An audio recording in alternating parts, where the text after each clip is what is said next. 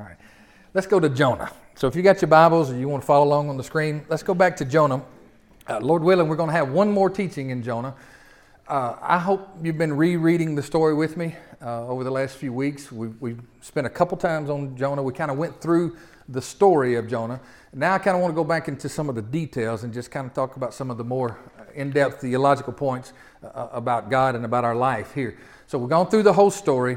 Keep reading it, okay? Keep reading it. Uh, repetition is kind of the mother of all learning. You just got to read and reread and reread and let, let God just speak to you.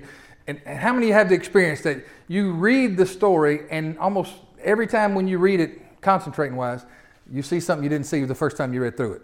Isn't that the way it is? It's just dynamic, it's, it's, it's alive.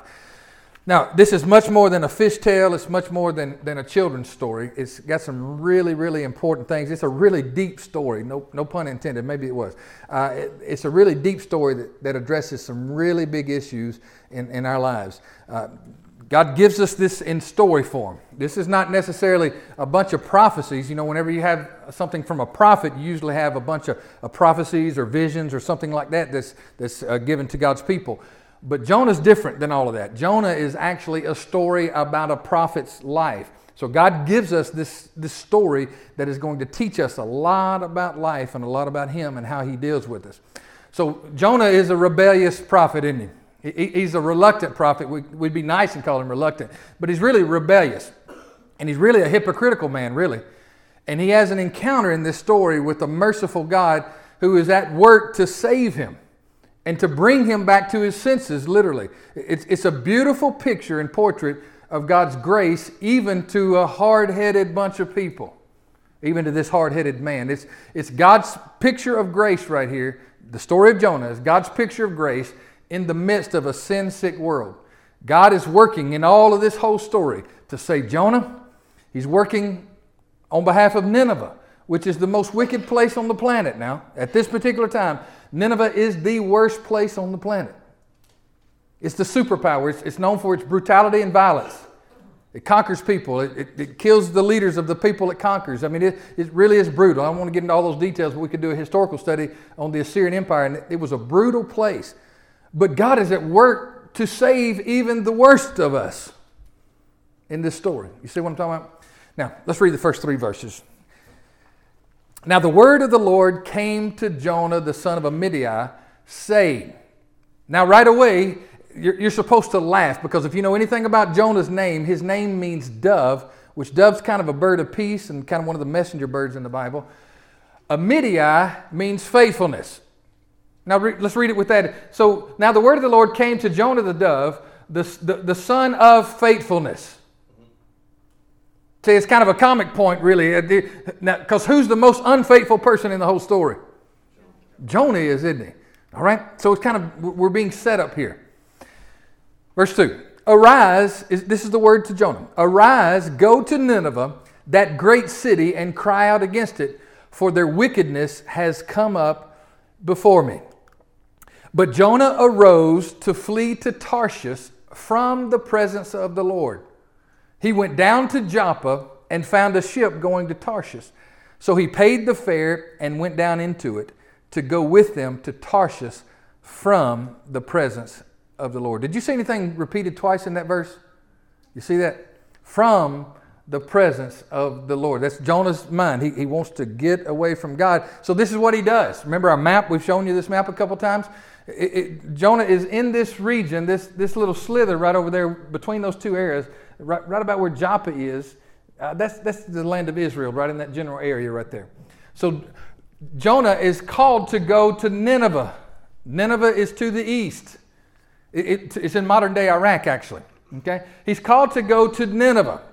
But instead, he goes down to Joppa, grabs a ship, and then sails all the way across the Mediterranean Sea. He wants to go to Tarshish. And now, the interesting thing about Tarshish is, according to their minds in that particular ancient world, it was the, the end of the earth. The, the new world over here in, in the, the east, or excuse me, in the west, going over into Britain and uh, into the United States, has not been discovered by these European folks, what we call them Europeans today. Hadn't been discovered by them that. So, this is the last seaport that they know of. So, in Jonah's mind, he's saying, now you see the, see the picture? He's saying, I'm not going there. I tell you where I'm going to go. I'm going to go as far away as I possibly can, and I'm going to get away from all of this. And not just all of this, but I'm kind of upset with God. I'm getting away from Him too. You see the futility in that statement? But that's what He does. And guess who else does that kind of stuff? Guess who sometimes finds themselves running from God, or running from an assignment, or running from a call, or running from something God has asked us or commanded us to do? Who else finds themselves from time to time doing that very same thing? So we, we, we see right away that the book of Jonah, as a lot of the stories in the Bible are, they're written to be like a mirror. So that you don't only see Jonah in the story, who are you supposed to see in this story? We see him, yes, we see him. But we see us as well. We find ourselves in similar situations. I want to talk about three particular things, the three really big topics in the Bible. So we're not going to be able to hit everything about these topics today, but let's, let's kind of get some ideas about sin about judgment, and about repentance. Can you say those three with me? Sin, judgment, and repentance. Let's look at this from Jonah's perspective. The idea of sin, okay? The scripture speaks of it as missing the mark. Like if there was a bullseye here, the, the idea would be to hit that bullseye, right? The idea of sin is to miss that bullseye or to miss the mark, so to speak. You see what I'm talking about? But not like an accident. It's not like I'm just not a good shot or I just accidentally missed the mark. Sin is, in the Bible is portrayed more like an intentional choice to miss the mark. Did we see that happening in Jonah's life? Did, did Jonah just accidentally get on a ship going to the wrong place? No, and we didn't either, did we? but there's another idea of sin in the Bible. Sin is often characterized as a power. It's, it's almost like it's, it's personified in, in the scriptures. It's, it's like a, a power, okay? I'm talking about the kind of power that literally seeks to take over your life. It's the kind of power that seeks to take over your thoughts, to take over your actions if you let it. It's the kind of power that, as Jesus would talk about, the thief that comes, it's the kind of power that comes into our lives to tempt us and to pull us off course in order to steal to steal everything you got, really. He wants your material stuff too, but, but he, he wants to steal, he wants to kill, and he wants to destroy, as our master has said. Sin is this idea, this power that glorifies what is bad, hides the consequences from you, and demeans what is good. It's seen as a power. Let, us play this out in, in the scriptures. Uh, go over to Genesis 4 in your mind with me. Genesis 4, okay? So if we if we kind of get the story of the Bible, you got Genesis 1 and 2 are the stories of creation, right? It's, it's two separate stories of creation told from different perspectives. Adam and Eve are created, and all the six days of creation. On the seventh day, God rested in chapter 1. And then chapter 2 gives us a little bit more insight about Adam and Eve. Chapter 3 gives us a little bit more insight on what's actually wrong with our world and the idea of this, this power or sin coming into our world. Now, what we have in Genesis chapter 4, well, chapter 3, we call it the fall. Genesis 4 has the story, it's the very first case study, if I can say this, after Eden. After everything was good in paradise, sin has now entered into the world. Genesis 4 is the very first study of what the world now looks like under the power of sin. It's the story of Cain and Abel. Remember that story? Cain and Abel, what, what do, do we know anything about Cain and Abel? What were they? They were brothers, right? They were brothers, Cain and Abel. Now, Cain and Abel make a sacrifice to God, long story short. They make a sacrifice to God. Abel brings a, a lamb of his flocks. Uh, Cain brings the, the, the crops that he's, he's planted. He's a farmer. Abel's a shepherd. They bring their wares to God to worship. They place them on the altar. Long story short, God is pleased with Abel's sacrifice, not just because it was a lamb, but because there was something in the idea of, of Abel's heart as he offered it in faith as worship to God. God did not receive Cain's sacrifice. I don't believe it wasn't because it was a lamb, because there are all kinds of other offerings that God receives as far as grain offerings and farmers bringing their fruits and, and stuff like that uh, to the Lord. There's all kinds of offerings like that in the scripture. So it's not just that it's a lamb versus uh, produce. Something was wrong with Cain's heart. And you know what? You can offer up a good thing in the wrong way and it doesn't work. And that's what Cain does. Something happens right there in this transaction between him and God. I don't know if he just brought whatever he had instead of his best. I don't know. We, are not given that information, but something was wrong with the sacrifice and the one bringing and the worshiper. Something was wrong there. And God did not receive Cain's sacrifice. Cain took it very personally. And instead of correcting his course and correcting his own behavior and going back and doing better and doing what's right, he decides in his heart, instead of him doing what's right, it would be better for me to kill my brother. Some that's going on in our nation today, actually. Now, God is so merciful here. I mean, it just seems to me that, that if I was God, at that particular moment in time, I would have just, just squished him like a bug. You know what I'm saying? It's, it's, we're done here. I'm, I'm glad I'm not God because I, I, I, there would have been a time in my life where I would have been the bug that got squished, you know. God sees all this churning inside of Cain, and God, in His great mercy, comes down and talks with Cain. It's a great conversation. You ought to read it sometime. It's in Genesis 4. I think we'll read pieces of it, but go read that whole encounter. God gives Cain some insight about sin and about how it works. And he gives him insight about what Cain does not see in the darkness. There's something lurking in the darkness that Cain doesn't see. If he makes the wrong decision right here, he is going to be prey. Okay? Listen. Verse 6 and 7 of chapter 4. So the Lord said to Cain, Imagine having a conversation with God, just like, just like we would talk in conversation. He says, Why are you angry? And why has your countenance fallen? If you do well, will you not be accepted? That's a great question, isn't it? If you and I would do the right thing, would we not be accepted? I didn't. I don't just like Abel over you. If you do the right thing, you'll be accepted. And if you do not, here's the, here's the nature of sin. If you do not do well, sin lies at the door, and its desire is for you, but you should rule over that. Now, there's a picture right there in, in the original language. It's a wonderful picture, and it's a, it's a horrific picture, actually if you don't do what's right, if you make the wrong decision and miss the mark intentionally, Cain, I'm, I'm coming to you and telling you what's right and wrong in this situation, so you don't have an excuse here, brother. I'm telling you to do the right thing. I'm telling you even what the right thing is. We're, we we seem to see that in the story that Cain really knows what to do, but he just refuses to. He says, if you don't do the right thing, if you choose to go this path, then sin lies right at the door. The Hebrew word right there is a picture of a crouching tiger that is waiting to pounce. It doesn't have authority yet, but when you walk through that door, boom, it's going to pounce on you and it's going to eat your lunch. That's what God tells him about the nature. See, sin is this power that when you and I choose intentionally to go the wrong way, to miss the mark, that sin lies in the darkness, lurking, waiting like a lion or a tiger over its prey, waiting on you to make that wrong decision, and boom, the trap is set. Anybody know that kind of story? You didn't think through that thing very well.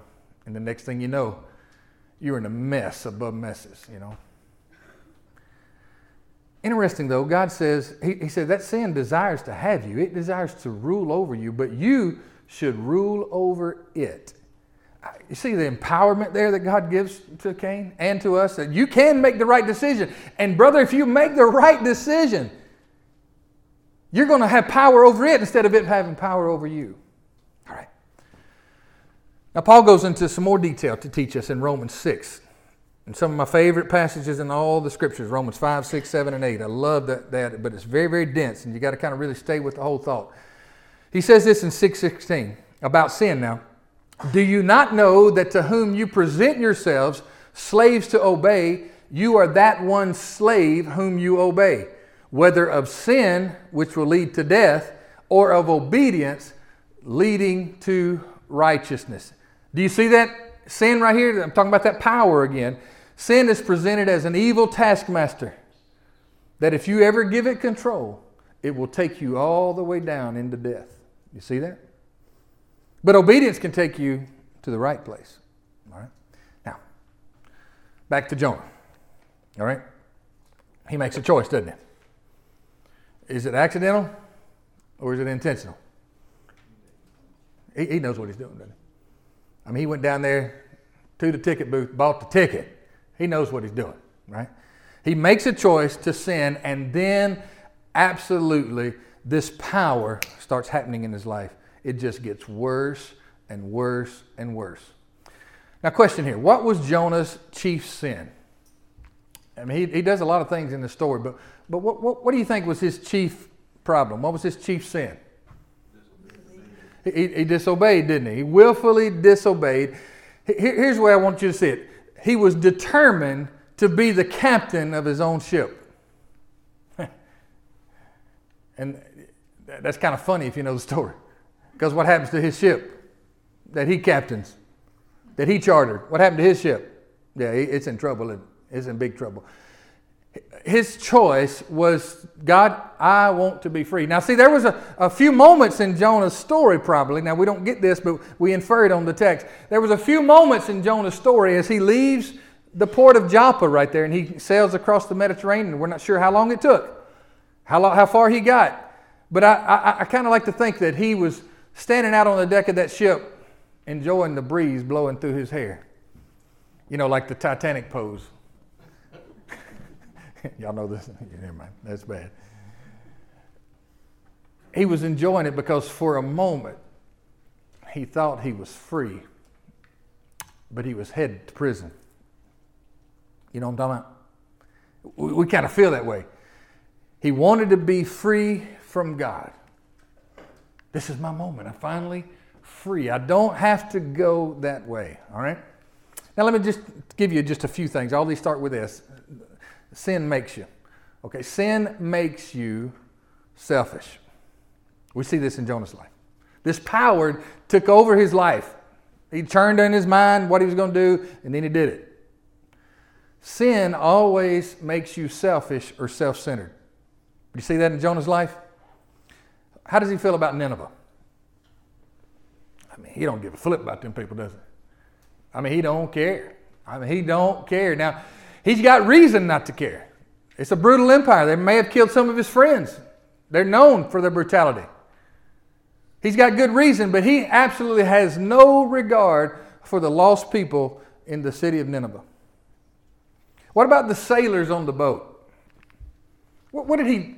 What did he? I mean, maybe it was inadvertently. I don't. I don't know that he was just that terrible of a guy that he just did this on purpose. It just kind of was a consequence of all this, the deal the people that were on the boat with him, what did he do with them? I mean, what, what, what, was, what was the consequence in their life? I mean, they're on the ship with Jonah.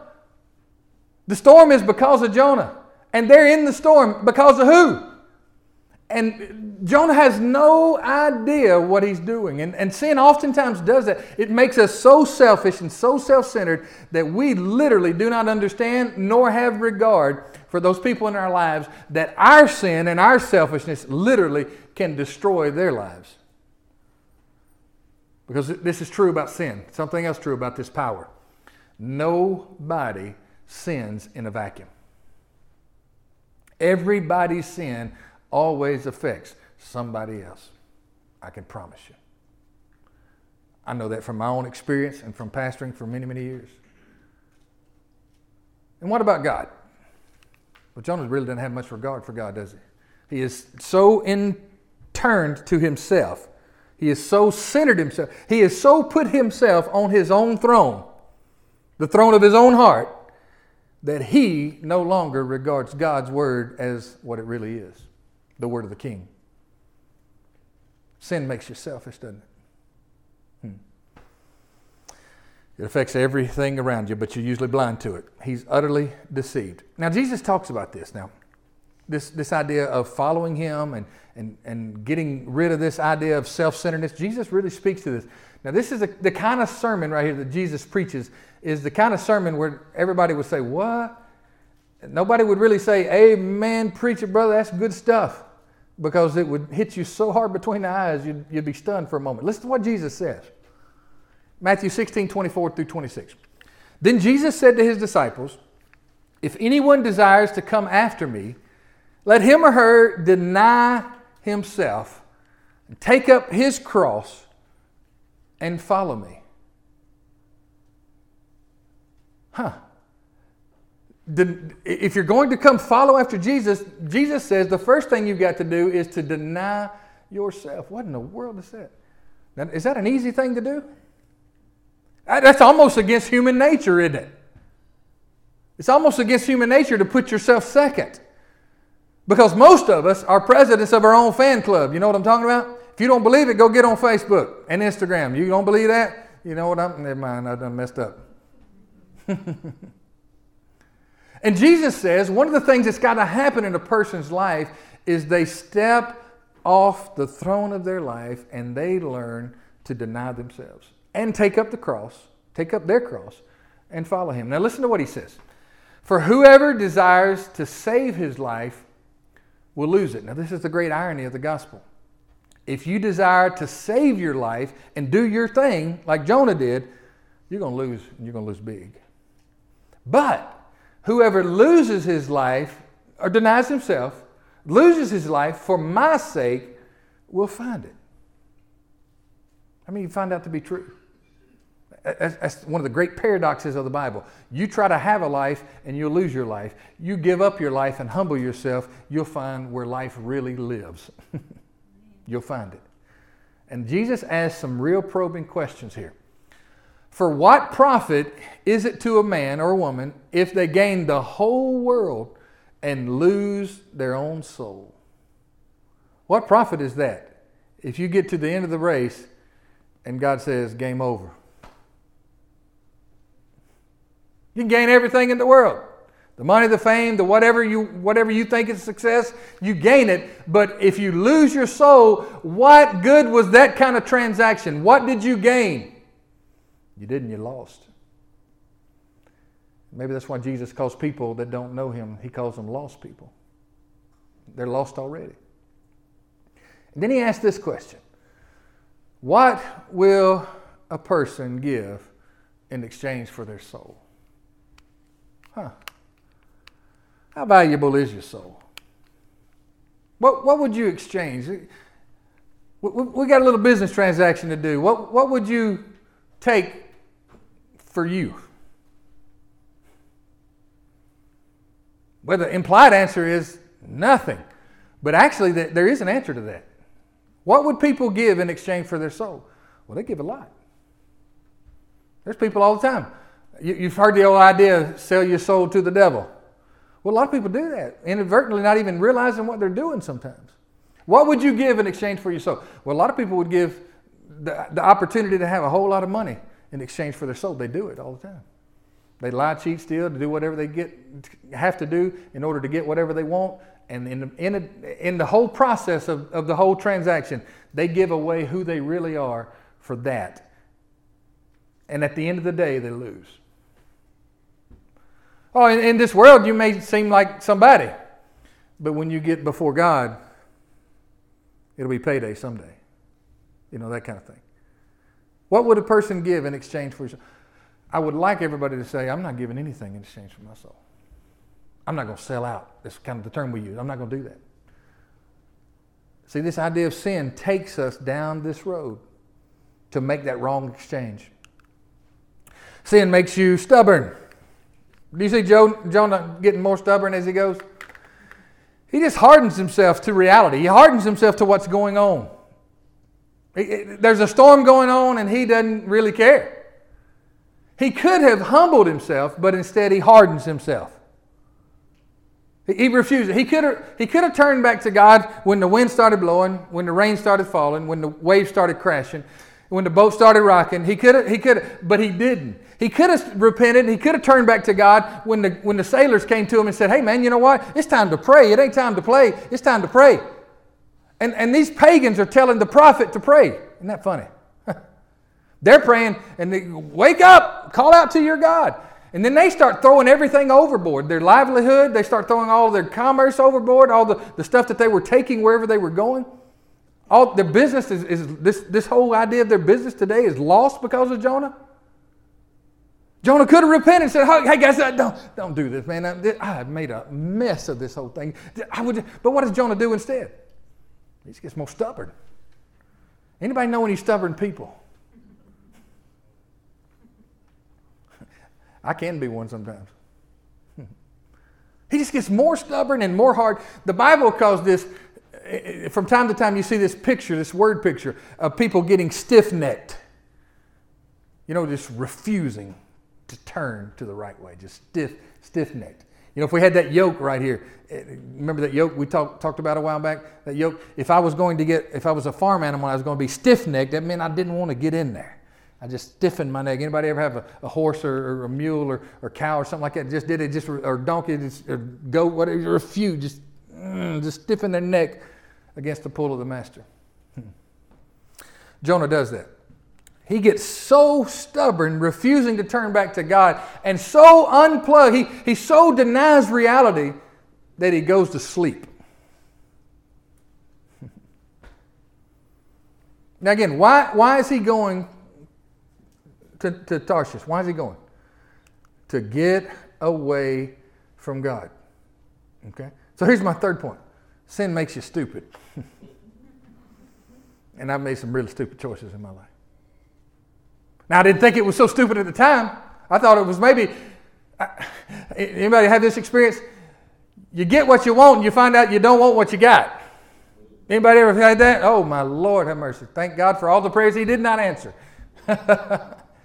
Because sin really will make you stupid. He, he's going to Tarshish, and the futility of his idea is to run from the God who is everywhere, ever present, the God of the land and the sea, to quote his own verbiage, the God of the land and the sea. I'm going to get away from that God. Is that stupid or what? And some people spend their whole life on that wave. And then Jonah is so silly and so stupid that he thinks he can just sleep this off and he'll wake up in Oz in some kind of fairyland and life's going to be okay. kind of the proverbial stick your head in the sand kind of thing. You know what I'm talking about? And then another silly idea Jonah has his solution to the whole problem. Guys, I, I got a solution.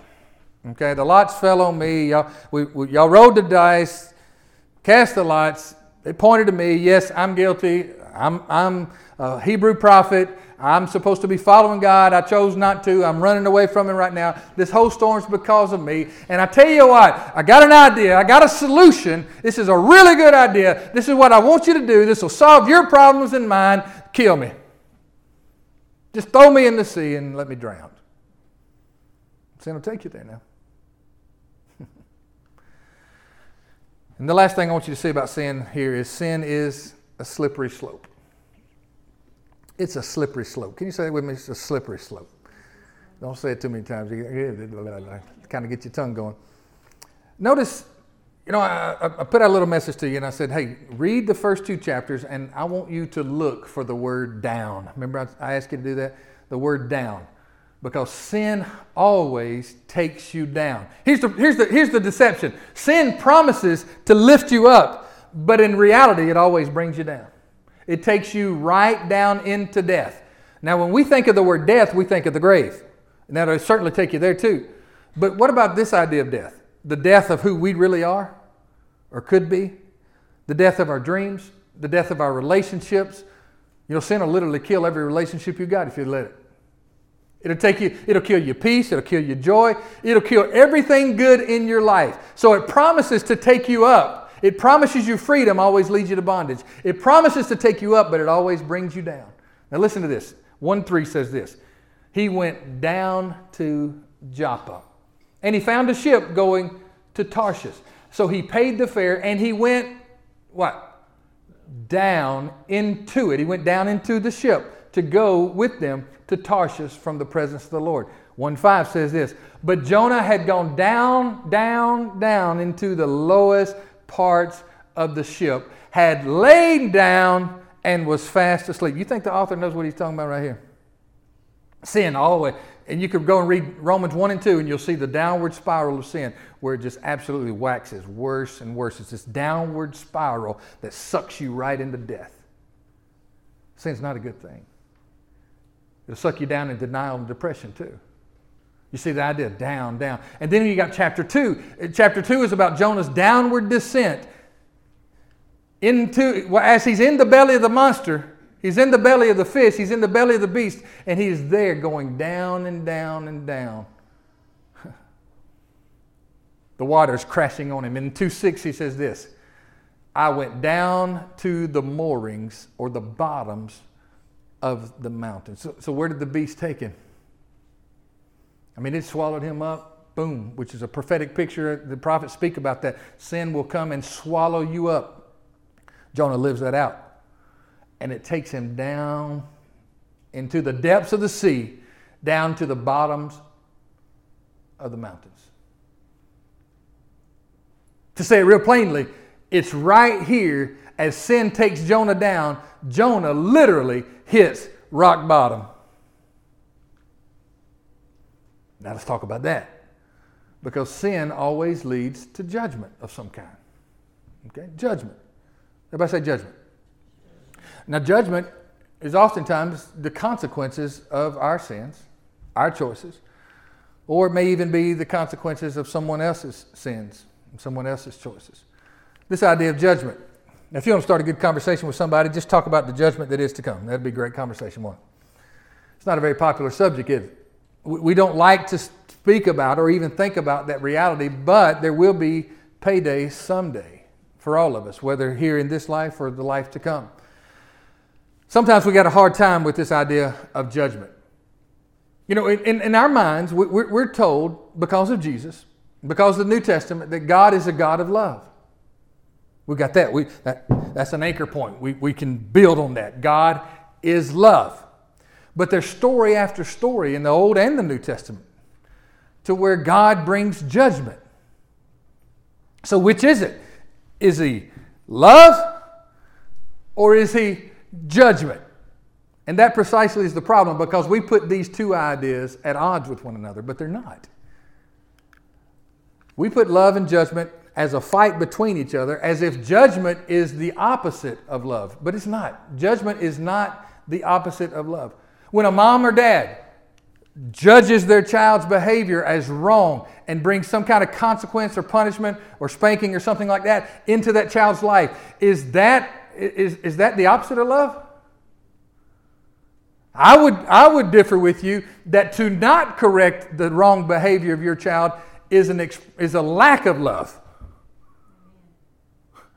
Not just for that child, but for other people and for your own society. You know what I'm talking about? So judgment and love are not at odds. Here's, here's one of the opposites of love. The opposite of love is indifference. Is I don't, I don't really care. The opposite of love is apathy. I'm not going to do anything about that. I, I really don't care. The opposite of love is coldness, even to the point maybe of hate. That would be the opposite of love, not judgment. So put these two together. If you think this is a really profound thing to think about, and you need to think more about it because a lot of people, maybe even you, have, have struggles with this. Listen to this statement A righteous and just God must judge sin price, uh, precisely because he does love. What would you think about a judge who would let criminals go free? We're seeing some of that happening these days, don't we? What, what would you think about a judge that lets criminals just go free. What, what, what kind of world would this be if there were no consequences for wrongdoing? It'd be chaos, wouldn't it?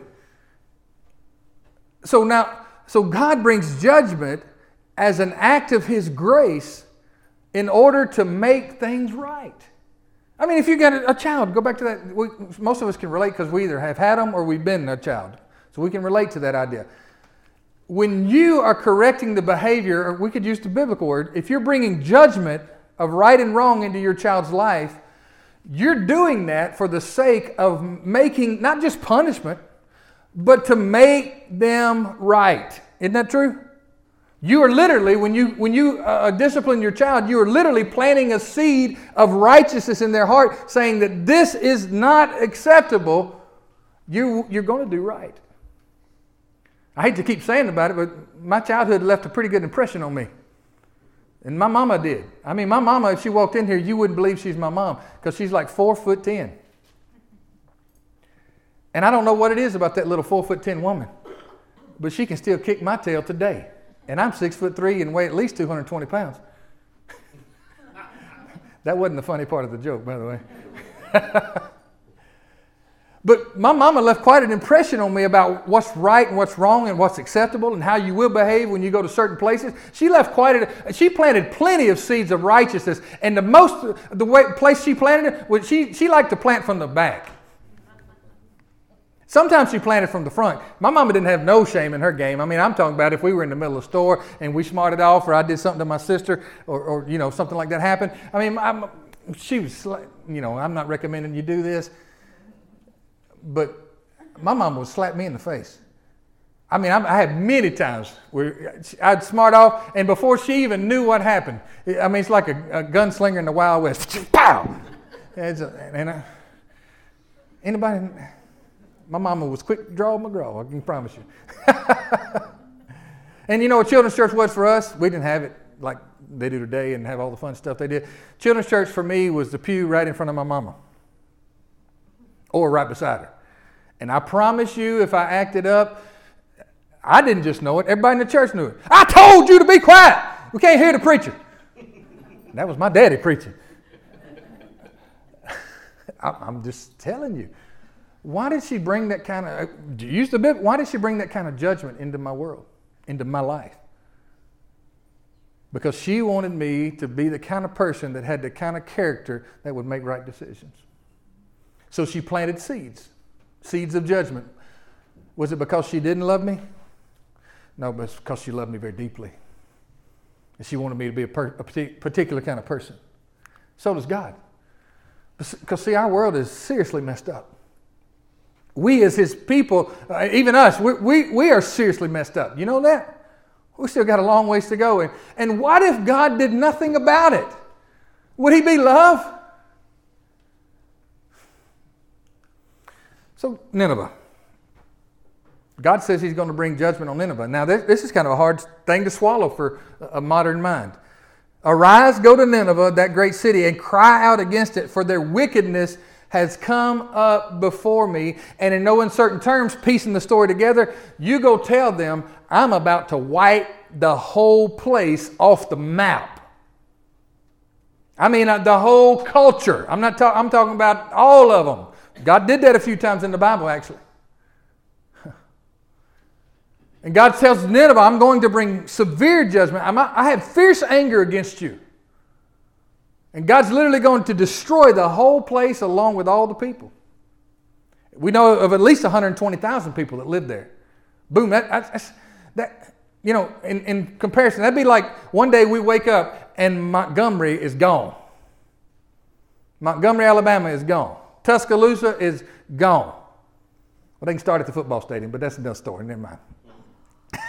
oh, somebody said, oh, and the crowd goes, oh, no, no, no. But God is literally fed up. He's fed up with the violence of Nineveh. He's fed up with all the war. He's fed up with all the killing. He's fed up with all the oppression.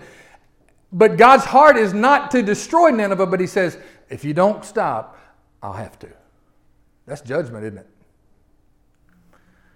So, what about Jonah?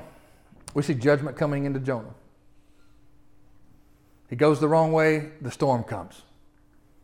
And it seems as the story progresses, it, the storm just gets worse and worse, and this great wind becomes greater. But is, is, does God really want to destroy Jonah? I mean, could he have? I mean, he's in a storm, it's pretty cloudy. It wouldn't be no problem for a lightning bolt, you know what I'm saying? It wouldn't be no problem to strike the ship, burn the deal, hit the dude in the forehead. It wouldn't be no problem for him. But he doesn't.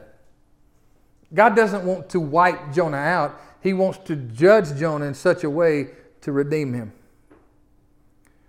Now, let me ask you this. Now, not everything that happens bad in our life is the judgment of God. Sometimes it's just life. Sometimes things just happen. But sometimes things happen and then other things keep happening and they keep happening and the storm just gets worse and worse. And you and I have got to be of the mind to say, God, are you trying to get my attention? It's always a good, good answer, good, good question to ask. Are you? Ever been in a season like that? You ever look back on your past and say, "Oh yeah, I needed that storm.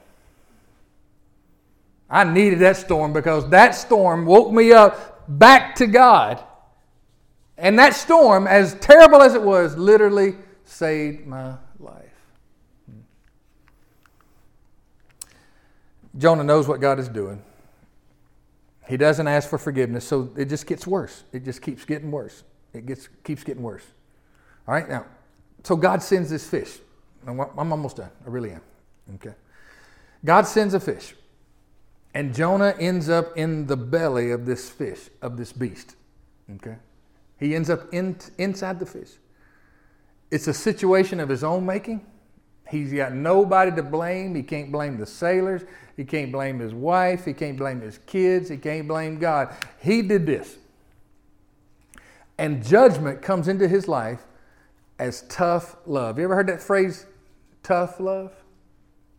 You ever had to give somebody tough love? I'm to tell you, it's a tough thing to give somebody that you love tough love. It is sometimes. If you ever had to do that, it is terrible. And God's had to do that in my life from time to time. And boy, it was a stormy situation. It was terrible. But thank God for tough love.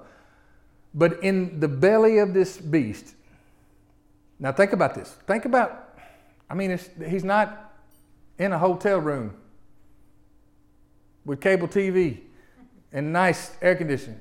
He's in the belly of this beast, this sea monster. He's in the belly of it. And in this dark, desperate place, this is what he says in 2 3.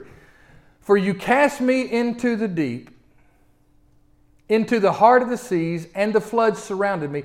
All your billows and your waves passed over me. Now you cast me into the. Who threw him into the water? The sailors did, but Jonah knew God was working. He said, You did this. I'm, I'm recognizing you did this. And he hits rock bottom. You know, I've done a lot of my recovery teaching and, and, classes over through the years and helping people come out of uh, addictions and, and things of that nature and break free from bondages and all that kind of stuff. You find out that almost always in somebody's life, they have to hit rock bar- bottom before they return. In fact, we, we came up with a saying uh, over somebody's life, you know, because sometimes people struggling with sin, all of us struggling with sin, tend to go back to it from time to time and go back, and we always say this kind of thing. Well, they just hadn't hit bottom yet. Hmm. Anybody uh, acquainted with that kind of idea? Jonah hits rock bottom, and somehow or another in our psyche, rock bottom seems to be the place of returning back to God. And Jonah does. Now, he got, he got taken very, I mean, very plainly, the story says he got taken to the very bottom of the mountains. That's the, that's the base of the earth, down there underwater, in the sea, rock bottom. You see what I'm talking about? And still yet, God's judgment was meant to rescue him. All right, let, let's, let's pick this up. Go, go back. Go to the next slide there. So, how do you get, next one, how do you get out of the belly of the beast? How do you get out of it? How, how do you get out of the belly? How do you get out of that storm and that situation? Well, Jonah, it shows us a little bit right there in 2 1. It says this Jonah prayed to the Lord his God from the fish's belly. Read that with me. Then Jonah, that's a big word, then, isn't it? Then Jonah prayed to the Lord his God from the fish's belly. Isn't it ironic? Where was the place Jonah returned back to God? Inside of this judgment that was of his own making that God had to prepare for him in order to rescue it. Inside the fish's belly, he prayed. And you know what? I found out you can pray some really deep prayers when you've been swallowed up. Gets to the core of who you are and where you are and what you need to do next. Now, have you ever heard somebody say this kind of thing about their, their rock bottom experience? You ever heard them say, it was the hardest thing I've ever been through, but it was the best thing that ever happened to me. You ever heard anybody say that? Anybody ever said that? I've, I've said that before. It was the hardest thing I've ever been through, but it literally saved my life. Jonah's got that testimony. Maybe you do too. So, how do you get out? There's this big word in the Bible called repentance. To repent. Repentance is the way that we are reborn into a new life. We messed up the old one. God says, I will give you a chance for a new one. And that's the idea of repentance. So, what, what did Jonah do? Jonah did this. Verse 2 of 2 says this I cried out to the Lord because of my affliction. Say that with me. I cried out to the Lord. You know, the first step to repentance it's, it's, it's, the most simple prayer that you could ever pray. A child can pray it. Anybody in any kind of state of mind can pray it. Here's, the, here's the, one of the best prayers you can pray when you find out you're in the fish's belly Help! God, help me! It turns out to be the prayer that Peter prayed when he was sinking and drowning too, and Jesus, save me! Save me! And that's what saved John. That, that whole act right there was the turning of his own heart. He cried out to the God he had been running from the whole time. Hmm. And in verse 7 of chapter 2, it says this Jonah speaking, When my soul fainted within me, I remember the Lord. There's something about the fainting soul that, that denying yourself, that, that humility that has to happen in somebody's life before change comes. See, Jonah, it seems like uh, we, we could use it, we use this kind of verse. Jonah had to die before he lived. Maybe that's why Jesus said, Take up your cross, because the cross is a place of death, literally, because the cross comes before resurrection. Isn't that the story? And Jonah, he literally died. He, he, says, My soul, I died inside of me. You know what? This fish was not a fun time. We got a great little story and we got all kinds of wonderful illustrations and pictures drawn and all kinds of stuff. But if you're Jonah, it's not a pretty picture. It's not some plaque you get at Home Depot or uh, Hobby Lobby. This is a bad time. It's terrible. It's awful. And he's, I, I think in his mind, this is it for me. I'm done. You get swallowed up by a sea monster and see how happy you are. It's not a good day. It literally caused his soul to faint. And all that hardness and stubbornness we saw him going through, all that hardness and stubbornness, he's broken. But somehow or another, God is, is so miraculous and, and so wonderful and so gracious that He can work better with broken human beings than He can with somebody who thinks they got it all together. Isn't that the way He works? I don't know about you, but that strikes my soul. Jonah finally humbled himself and he stopped fighting God. And it says about this, he remembered the Lord. Everybody say that with me. Remembered the Lord. He remembered the Lord. He began to think about God again. All he could think about was getting to Tarshish and his own self and his own ideas and what he wanted to do. But now, in the belly of this beast, he remembers the Lord. His faith is revived, his hope is renewed, New life has now come into this man, and a resurrection has happened. You know, it even says that he became thankful. do, you know that literally a transformation can happen to you? He's not out of the beast yet. He's still in the problem. He's still in the middle of this judgment and this storm. But he becomes thankful. And he says, God, this is actually good that this has happened to me. Because me trying to get to a new life, I found prison. But you arrested me and you swallowed me up and you loved me in such a, a, severe mercy and such a grace that I didn't realize what was happening, but it literally is the best thing that's ever happened to me.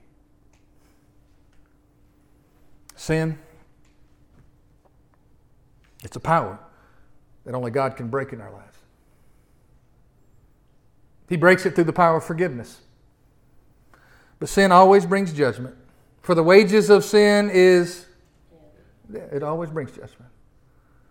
But the way out of the beast, the belly of the beast, the way out is repentance. Sin, judgment, and repentance. All, all of this comes together in the cross of Jesus. All of this comes together. And, and, and Jesus says that this story of Jonah being in the belly of, the, of the, the fish for three days, this story is my story, Jesus says. But I'm, I'm greater than Jonah because what Jonah could never do with all the sin and judgment and repentance, this is what I'm going to do with my death, burial, and resurrection. I am going to pay the price for your sins. I'm going to literally take the judgment of God upon myself, Jesus would tell us, for your sake. And I'm going to give you a place to be able to repent and come and follow me. And there you'll find new life. All this whole idea of sin and judgment, it's all brought together in the cross. Let's pray. Thank you, Lord. Thank you for your blessing in our lives. Help us. We've talked about some pretty heavy things. And depending on our life circumstances and situations, Lord, it, it, a message like this strikes us in all kind of different ways.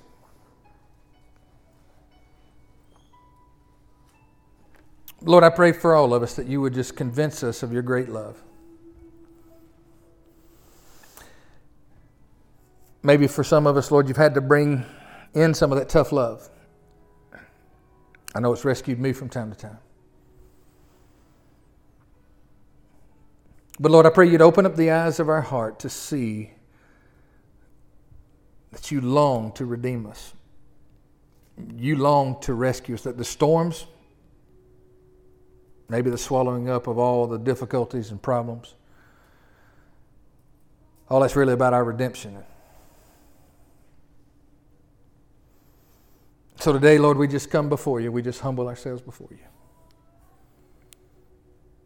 We need your help. We made a mess. Maybe we're in a mess. We need your help, Lord. And Jesus, we believe that you died on, our, on the cross for our sins, that you took our judgment upon yourself. You paid the price of death for us so that all that believe in you would not have to perish, but could have everlasting life. We thank you for that. We thank you for new life. We thank you for new beginnings. Whatever that may mean. That may mean coming into your kingdom for the first time. That may be a resetting of our lives to start fresh and anew again, Lord. Thank you, O gracious Father.